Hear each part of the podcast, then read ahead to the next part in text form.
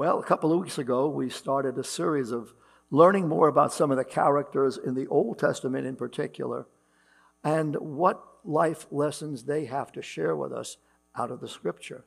And so this morning, I want to introduce you to King Hezekiah. How many of you know about King Hezekiah? Let me you your hands. Good, then this is going to be a learning experience for many of you. So, you know, I put together an interview every time we do this, and I kind of want to get some humor in most of them, and I also want to get something that fits in with today's times.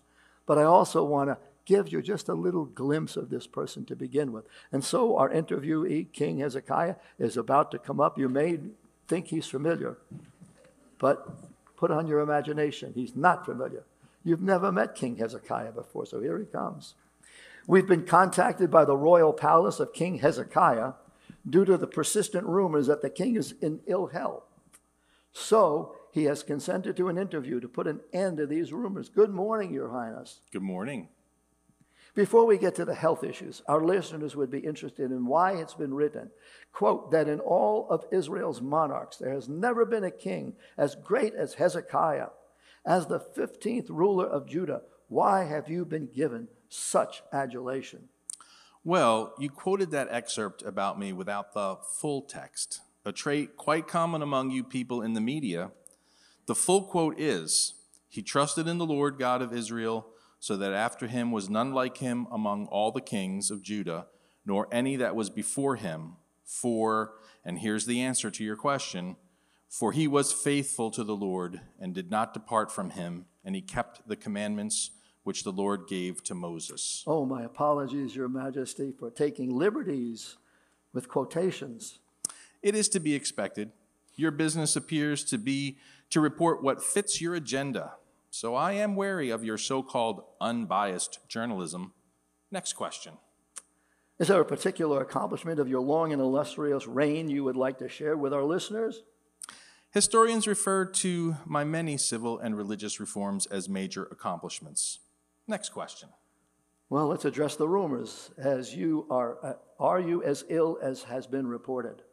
I have been told by my spiritual advisor, the prophet Isaiah, that God wants me to get my house in order so there will be a smooth transition of power because I am going to die soon. Next question. Hmm. Well, please help us understand why does, a, why does God want a king who has been so good and faithful to suffer and die you really are a good and a great man. Why is this your fate? That's a good question. And your final one. I have no answer for that question right now, but I am going to cry out to God for an answer. I will take my leave, and in so doing, I extend my blessing to my people. Hmm. We're here live with a monarchy in crisis. More news tonight and breaking news updates as they come in and maybe I should join CNN. Thank you, Chris.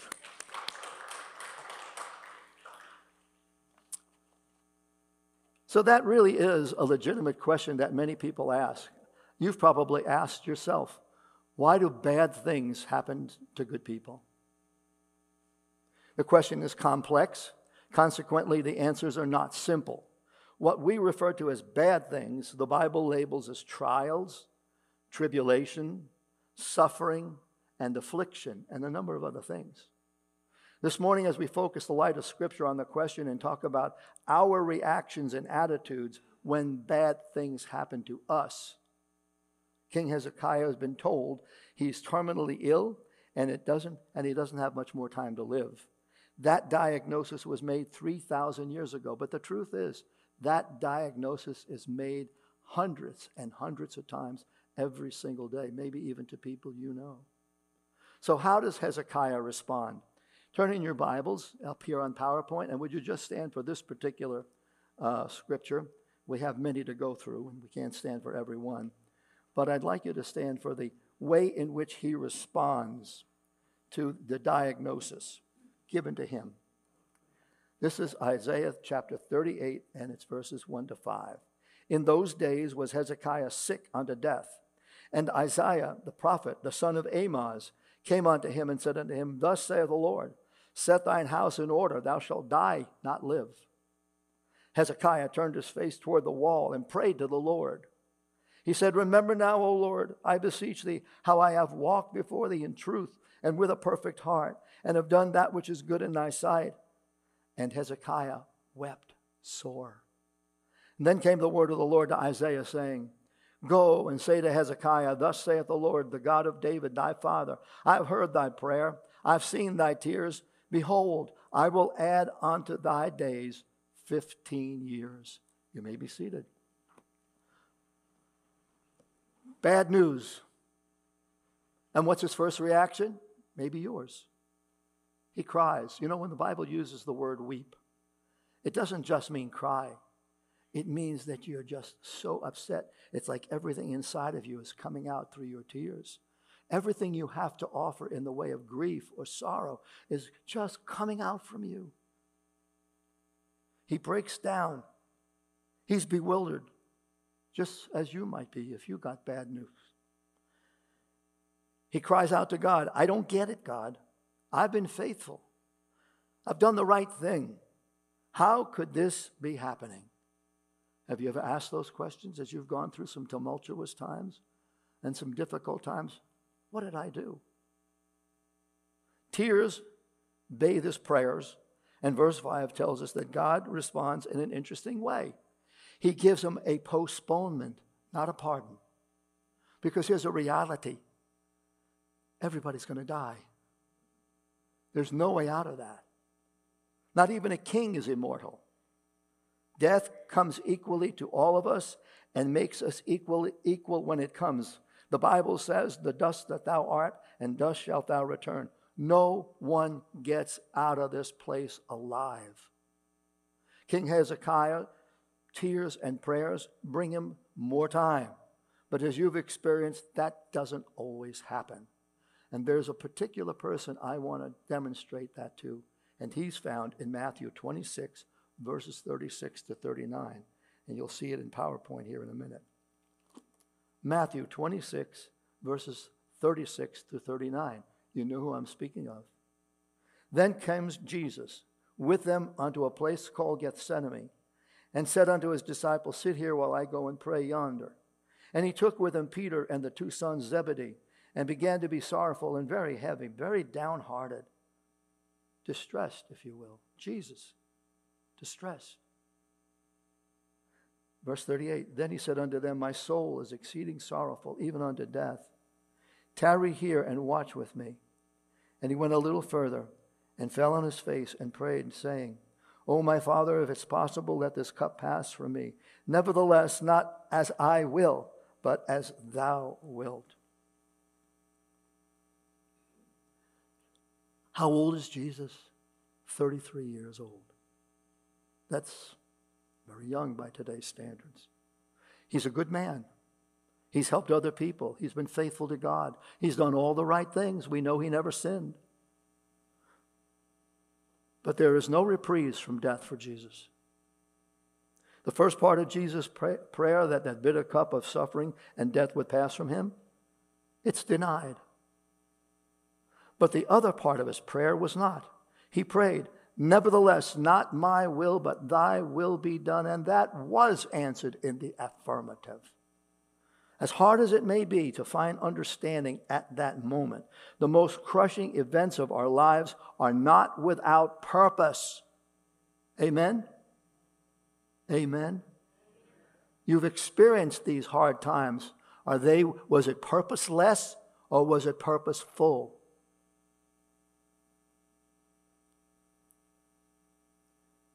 Where our understanding ends, faith and trust begin. When you don't get it, when you can't understand why this is happening, when you're distressed over the fact that it's happening, when you've just about given up hope or maybe have given up hope, this is not the time to run from God. This is the time to lean on God. This is the time to present yourself to God. This is the time to allow God to hold you in his everlasting arms and give you the biggest hug you've ever had. This is the time to run to him. This is the time to find shelter in him and perspective and purpose and meaning. This is where faith and trust begin. It was God's will for Jesus to be suffering on the uh, suffering and dying on Calvary because it became the vehicle of our salvation. There are times in life when it's hard to say, God is good all the time. Isn't that true? It's hard to say it. Faith makes it possible, not easy. Your faith makes it possible for you to say, God is good all the time, even though everything around you is collapsing in on you. Your faith makes it possible, never easy. In life, you may not get honors, medals, or recognition, but you will get scars. Jesus said in John 16 33, In this world you shall have tribulation. It's a promise. And you know God keeps his promises. So, why are we surprised when bad things happen? Why are cigarette smokers surprised when they've been diagnosed with lung cancer? Why are alcoholics surprised when diagnosed with sclerosis of the liver? In these and other dangerous arenas, we've been warned. Maybe it's because we think it'll never happen to me, not to my family, not now. But when it does happen, through the tears and with the emotions, how do we experience and understand suffering? Sufferings are lessons. Sufferings are lessons. I want to share six lessons with you that we can find in 1 Corinthians chapter 1, 2 Corinthians chapter 1 verses 3, 4 and 5. 2 Corinthians chapter 1 verses 3, 4 and 5 and you can look up there as I read. Blessed be the God, even the Father of our Lord Jesus Christ, the Father of mercy and the God of all comfort, who comforts us with all in all our tribulation, that we may be able to comfort them which are in any trouble, and by comfort wherewith we ourselves are comforted of God. For the sufferings of Christ abound in us, so our consolation also abounds by Christ. Lesson number one comes from verse three. In the darkest of times, somebody cares. In the darkest of times, somebody cared. He is, the Bible said. Second Corinthians writes, Paul says, in the darkest times, he is the God of comfort. As the lioness jaws have the strength to crush the bones of her prey, it's that same jaw which carries her pups gently to a place of safety where she can gently caress them. The mighty God is also a tender God. There are times in life when God asks nothing of us except silence, patience, and tears as He envelops us in His arms, brings us close to His heart, so that our grief can find a resting place. Only in the desperate hours that we go through can we experience the grace of God. You need a tough time to know that you've got a God of grace. You got to be going through a tough time to need to be comforted and then to experience that comfort and that grace, to experience His mercy. And I know the lives of most of you, and I know beyond a shadow of a doubt, even though you're not yelling, Amen, Amen, Amen. I know that you have gone through dark times and you have experienced His grace and His care. Lesson number two, verse four suffering helps us help others. Some people are confused between the words sympathy and empathy. But here's the, here's the basic difference sympathy says, I understand what you're going through, and empathy says, I've been there. Which is more powerful? You know, I've been through four cancers. And I remember calling up my cousin when she was diagnosed with cancer. And I had been calling her for a while. But during that period of time, while she had it, and while I was calling her to encourage her, I got diagnosed with cancer. And where I used to say, you know, God understands, I could then call her up and say, I'm there with you. I'm praying with you. Sympathy. I understand what you're going through. Empathy. I've been there. I am there. your experience, death of a spouse, a parent, a sibling, a child, the diagnosis of terminal illness, your experience makes you an insider to the pain of someone going through the same hurt. In other words, you now can say to that person, I'm experiencing some of the things that you're experiencing. I'm experiencing some of the negatives. I'm experiencing some of the doubts. Or if it's a painful illness, I'm experiencing some of those terrible pains. And I want to tell you that God can get us through this. Your experience makes you an insider to the pain of someone who's going through the same hurt. When those hurting people seek you out, you can share your anger, your fears, your doubts, your faith, and your testimony in God's care the way you never might have been able to before. Lesson number three suffering helps us identify with Jesus, with Christ. Philippians 3:10 that I may know him and the power of his resurrection and the fellowship of his sufferings, being made conformable, which means in harmony with his death. Some people say we've forgotten the lessons of September 11th, and the only way we'll get it, we'll, we'll, we'll ever get it, is with another attack. We forget most life lessons over time, and we need to be reminded and stay focused. This is why we take communion. Jesus paid the ultimate price to purchase our forgiveness and our salvation, his blood shed on Calvary. We're reminded as a faith community of the sacrifice when we sit and eat the bread and drink the cup. As we go through that, you know, for some people, it just becomes a routine. You don't really think about it, you don't really pray it through. But what you're actually doing is you're sharing in the suffering that Jesus had on the cross. And as you take that bread and you break that bread, does it remind you of the body that Jesus sacrificed that was broken for you? Can you say to Jesus, Look, I'm going through some difficult times, but my pain is nothing compared to what you've gone through for me? Can we have a little empathy for him as we sit and celebrate his death and his suffering on Calvary? Lesson number four suffering makes you stronger and gives you power. Paul writes in 2 Corinthians 12 9, He, Christ, said unto me, My grace is sufficient for thee, my strength is made perfect in weakness. Most gladly, therefore, will I rather glory in my infirmities, that the power of Christ may rest upon me. Paul was going through some difficult periods, as you know. He had nothing but, here's a Yiddish word, he had nothing but tsuris, aggravation, and always with things, things were coming against him. But he trusted in the Lord, and the Lord gave him grace and strength. A diamond cannot be polished without friction. Neither can you get stronger without trials. You've got to go through them. There is a purpose for those trials. Remember, the inner strength that God develops in you will determine what happens to you, will determine how you handle what happens to you. That's the inner strength that God's going to give you. With renewed power and strength comes a better attitude.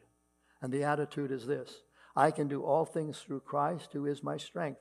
Attitude makes the difference between falling and flying. An attitude of trust and confidence can make you a frequent flyer. It's your attitude. If you throw in the towel, if you give up, if you said, This is the end, God's not fair, why would He allow this to happen to me? You're not listening. You're not looking. You're not trying to find out the purpose for why you're going through this. You may not find out about it right away. And you may not find out about it down here. But you will find out about it. The Lord will reveal it. In the meantime, He will give you power. He will give you strength. He will give you comfort. There are people going through terrible things here as I look out on you, and I don't know, and in some cases I do know, and yet here you are and you've made it another day. When I was a chaplain at Hagedorn Psychiatric Hospital, one of the things I always tried to leave the patients with was this You have all that you need from the Lord to get through today. And that's all you need to be concerned about. Just get through minute by minute today. You have all you need to get through what you're going through. Lesson number five suffering can come because of sin and its consequences. Galatians 6 7. Be not deceived. God is not mocked, for whatsoever man sows, that shall he also reap. God hates our sins, but loves us. He knows that sin will destroy us and our testimony, and before he will let that happen to you, he is going to shoot something across your bow. He's going to give you warnings. God's going to tell you in a still small voice, or he's going to come and get a two by four you hit or hit you right upside the head. He's going to be warning you that what you're doing is sin, and what you're doing is wrong, and what you're doing, doing is against him. And he's going to let you know that in advance. He's not going to just hit you with a two by four. He's going to keep talking to you, but eventually he's going to have to get tough. The scripture term for that warning shot is called chastened. Hebrews 12:6 For whom the Lord loveth he chastens. In other words, he corrects. He warns. He gives you an opportunity to hear his voice that you're on the wrong track a good question to ask when, things, when bad things strike Am I being punished for sin? If the answer is yes, confess it. Don't keep going down the same track. And then what follows is number six. Lesson number six God uses suffering to bring us to repentance. Where does God want to be in relationship to you? He wants to be in relationship with you, He wants you to be in relationship with Him. He wants you to be so close together that He hears your breathing. He knows what's going on in your head. And He wants you to know He knows. The Apostle Paul had an ongoing battle with sin. His sin was ego. Here's what he says 2 Corinthians 12, 7 and 8. Lest I should be exalted above measure through the abundance of revelations, there was given to me a thorn in my flesh, the messenger of Satan to buffet me lest I should be exalted above measure. In other words, Paul was starting to think, to think quite a bit of himself. Everywhere he went, he was being, there were adulations following. That's hard for anybody. God will do a lot of things to try and keep you humble, by the way. One of the truest marks of repentance is when we can see our sin the way God sees it. Do you know, to the word today, the word sin today is hardly ever spoken behind so many church pulpits. People, uh, pastors are afraid to use the word sin because it's not popular. Sin. I guess I'm not popular. It's not a disease. It's not a problem. It's not an accident. It's not a mistake. It's not a defect. It is a disastrous choice that we make personally. Repentance is a lifelong team effort between you and God. So let's summarize trials, tribulation, suffering, afflictions, bad things come into the life of the believer for the following reasons to give God an opportunity to comfort you. That's what He wants to do. He wants to hold your hand, He wants to give you a hug. When, you when your little child or, or somebody you know cried out in their bedroom because they were scared of the dark, Mom, Dad, what did you do? Did you run in there and hold them, hug them, let them know that you were there? That's what God wants to do. In your dark moments, He wants to come into the room and give you a hug and let you know, I'm here for you. You don't have anything to be afraid of. He wants to comfort you. Secondly, He wants to give you an opportunity to help others. That's what the Christian life is about. It's not about me. It's not about us. It's about what we can do for others. Third, to give us an opportunity to remember the price that Jesus paid for our forgiveness and our salvation. When you're going through those tough times, remember what Jesus was going through. And you will say to yourself, as I've said to myself many times through difficult moments, this is nothing compared to what Jesus went through. Next, to give us an opportunity to grow in strength and power. It's another thing the Christian life is about growth. And if you're not growing, you're standing still. And if you're standing still, believe it or not, you're dying.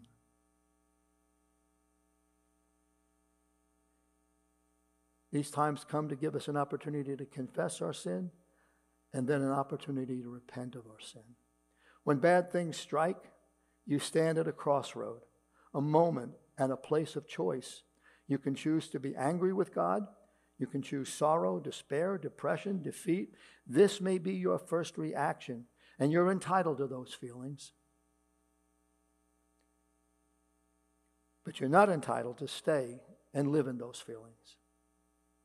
It's my prayer that with God's help and in time, you will learn the lesson spelled out in Romans chapter 5, verses 3 to 5, which in essence tells us when bad things happen to good people, quote, they can glory in tribulations also, knowing that tribulation worketh patience, patience, experience, experience, hope.